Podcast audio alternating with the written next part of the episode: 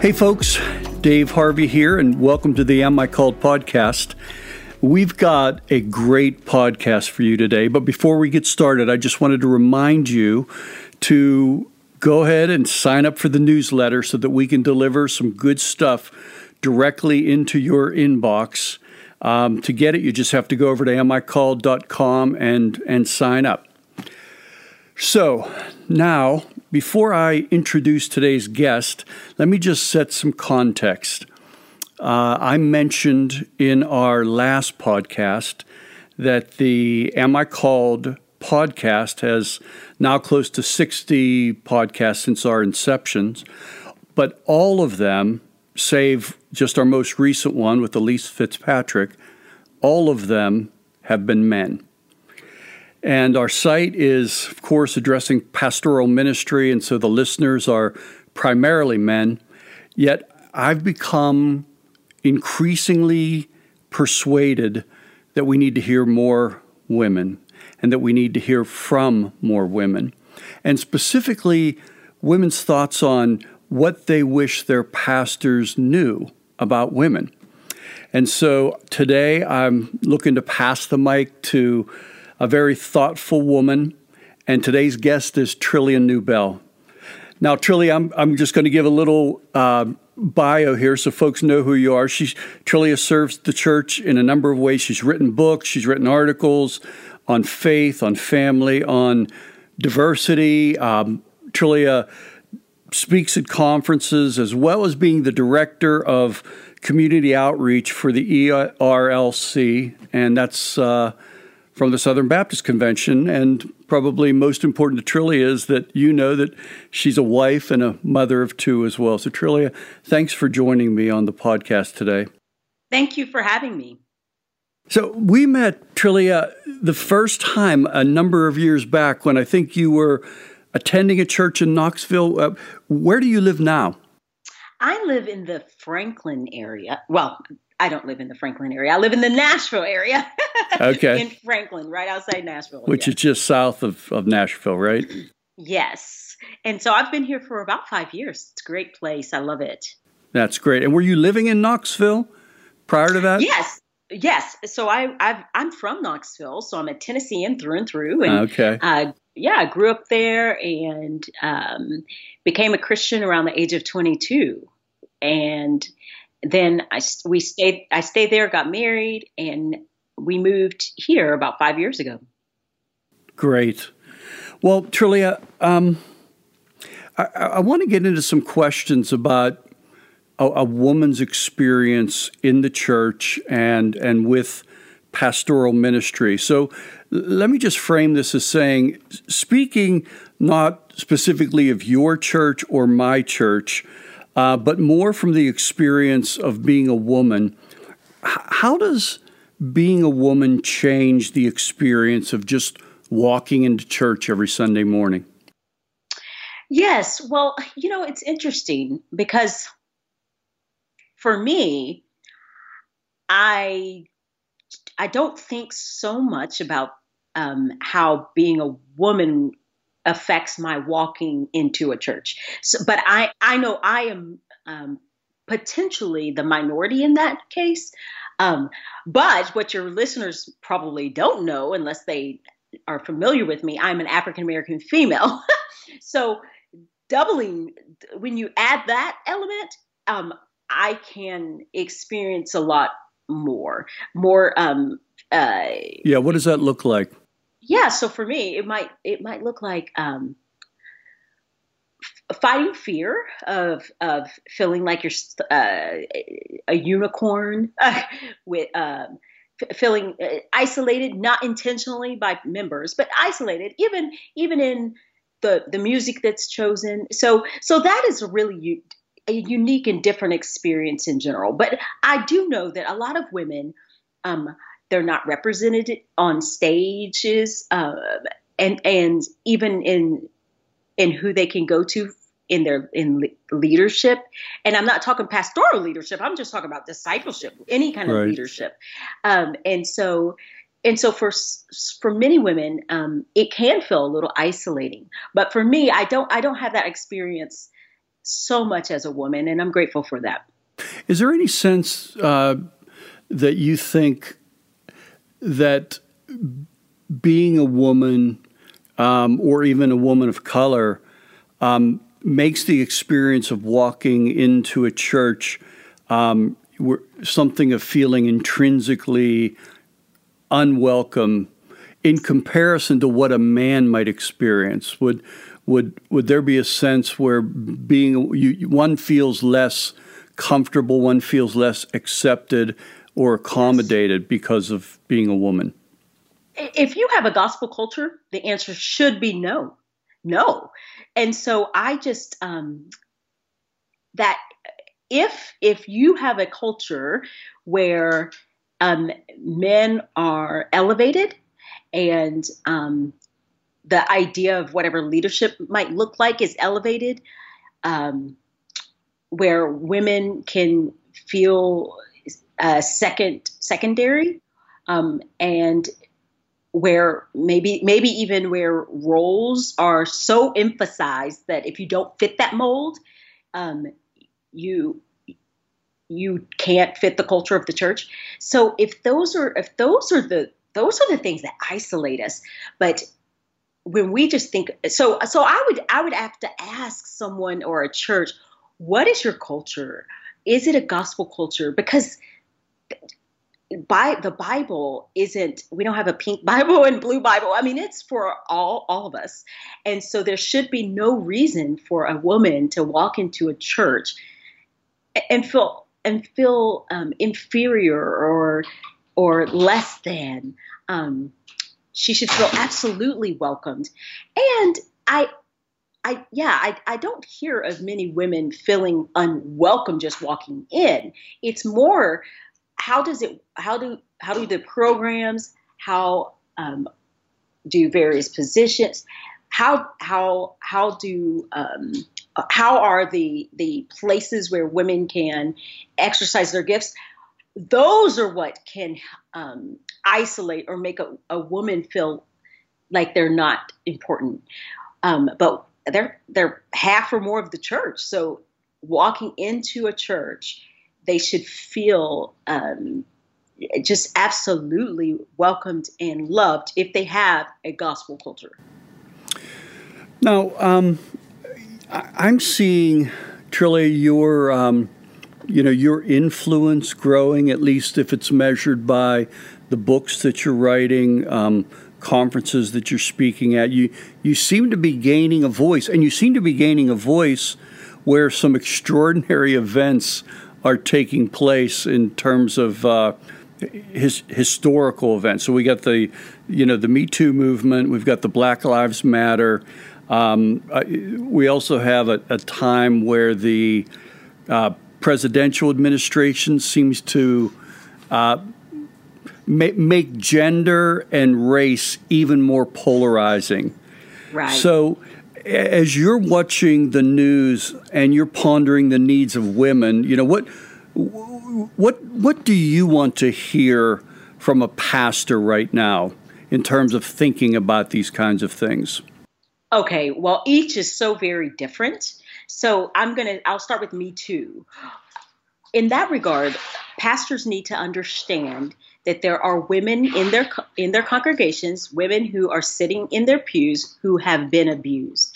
And so instead of fighting the culture, which fighting what's going on in the Me Too movement, we should be asking, where are the women in our my church who are affected by this? And do we have policies established for handling these situations? Am I equipped? And am I equipping others to love, love these women who are, uh, who I am shepherding? And so I, I want pastors to think, to have it on their minds that there are likely people who have been affected. And if there, there isn't, which there is, there's in every congregation, there probably is, but if there isn't, they are one degree separated from someone who is. And, um, and so I, I think it's really important that there is equipping and growth and understanding and knowledge in re- regards to sexual assault and abuse, that people know that it happens, and it happens frequently, unfortunately. So, but that would be with the Me Too movement. Um, yeah, and some of that can that, happen just in the way a pastor applies some of his messages to to include that group and speak to that group and talk about um, how the gospel gives hope. Absolutely. Absolutely. Another would be through procedures, so that people people know, if this happens, you can come to me. You will not be shamed. You can come and express what's happened. You will find love and support. And when necessary, we will call authorities. So they need to they need to know that they have a place to go, and that they are not going to be shunned in their in their churches. So I think it's really important. Um, in regards to the divide that we're seeing regarding ethnicity, race, I think that's also a um,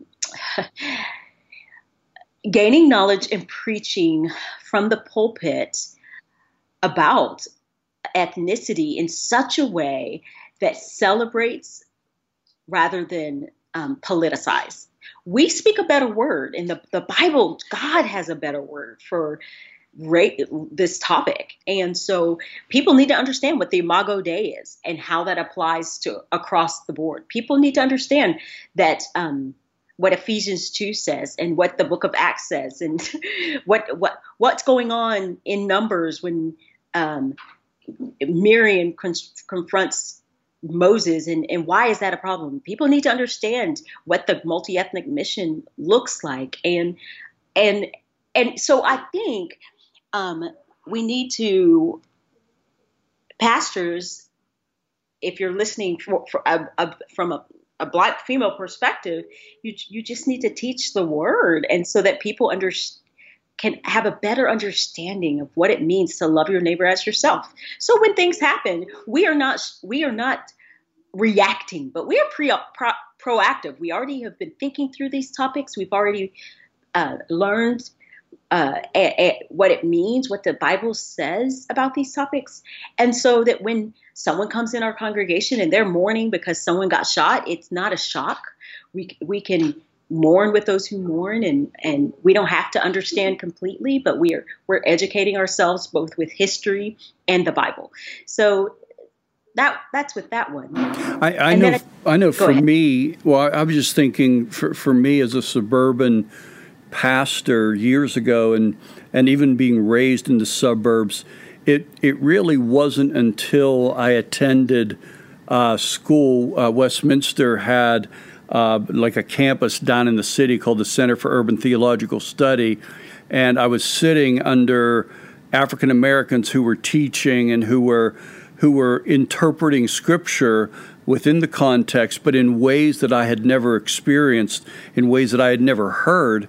And it gave me a, a, a whole new set of eyes to see some of these themes, which are far more prominent in Scripture, but I I wouldn't have seen them.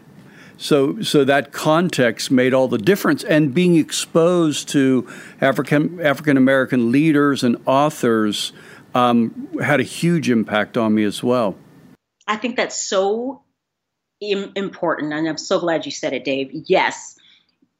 You need to expose yourself and, and sit under the leadership of those who don't look like you, so that you can gain perspective and read from um, Black authors and pastors, and, and, and you will you will learn um, so much, so much, and be able to love your neighbor as yourself, which is the goal, right?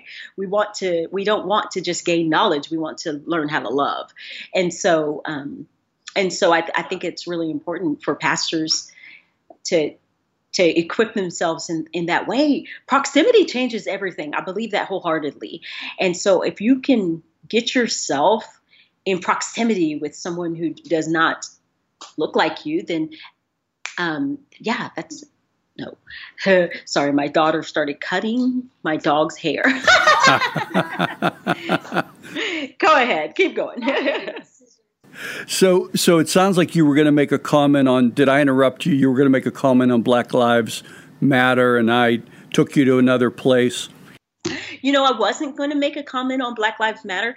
Um, I just think for the church, we just if we're if we are teaching, and if the the pastors are teaching the Word of God and what it says, then we will we will not have to we though the, things like um, things like Black Lives Matter is important, but it's it's also not. Um, how can I say this? We want to press into social issues, but we want to make sure that we are being informed biblically by them. So I think if we go to the Word of God, that is essential and important as we are trying to relate to and understand and explore um, these topics. So that to me is most important, is that we're going to the Word of God, we're reading history, and then we're applying from there.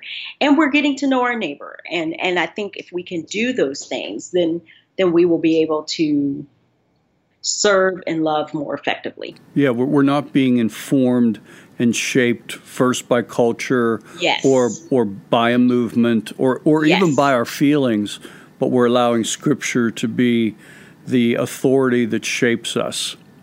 Yes. Now, now let me ask you a question about this, Trillia, because, you know, you have churches that are predominantly white, and, and they prefer that, and you have churches that are predominantly black, and they prefer that.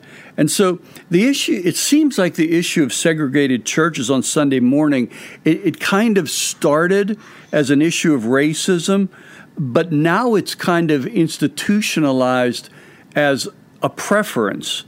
And so as an African-American woman, what are you hoping for from the church's pursuit of and commitment to diversity? What what are you hoping for for that?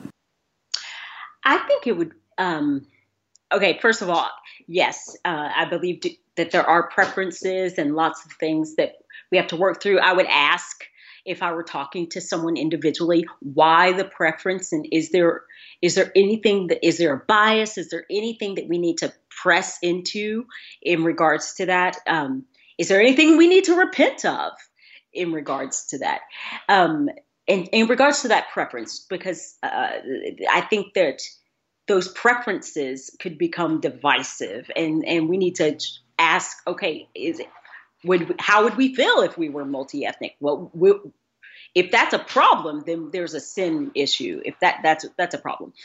Okay, in regards to my hope, I know that there are lots of churches that are planting multi-ethnic churches, and I, I, I think that's appropriate and good, and and what will be like in heaven. And so I hope to see an increase, an increased amount of um, multi-ethnic churches, people wor- worshiping together.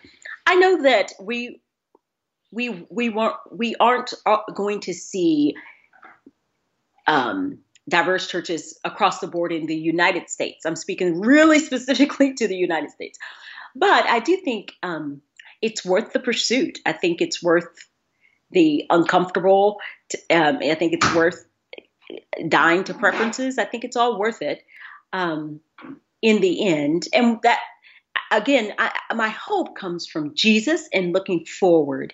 One day we'll all be together. So if we can bring heaven to earth now, then I, I pray pray and hope that we will.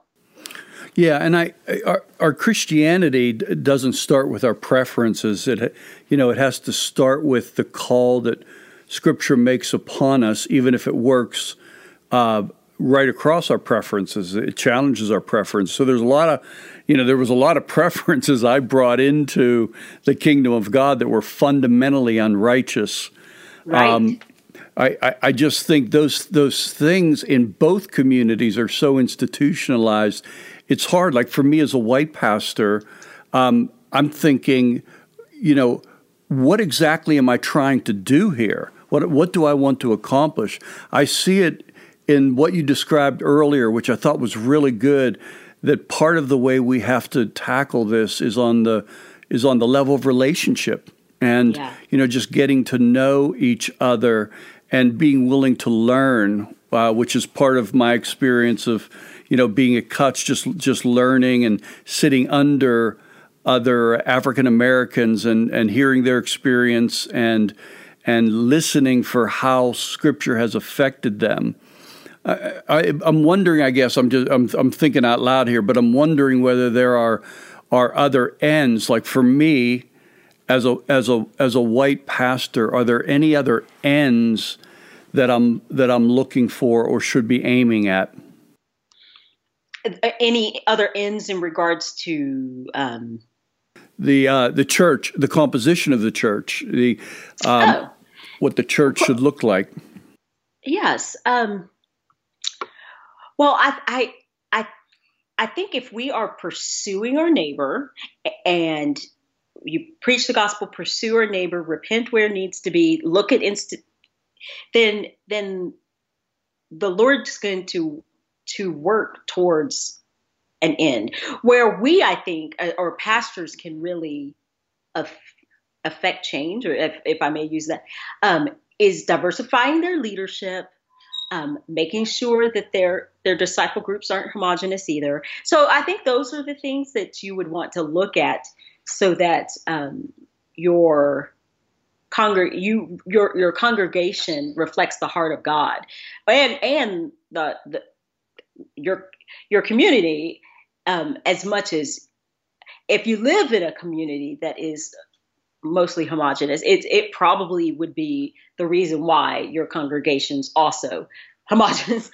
So you just want to, um, am I answering this question? Yeah, this and, what, I, yeah okay. and I yeah, and I like where you're going, because and part of what I think and, and how I might add to that as I'm, as we're just talking here is, is I think there's a self-awareness that um, we need to develop as as white pastors, that there are certain experiences that uh, that we don't have by being white, that sense of uh, of privilege. It, it might not always rise to the level of privilege, but I know I was just I was just talking to a black man um, just the other day, and, and he tells me um, he he would never get into his car without thinking about the police.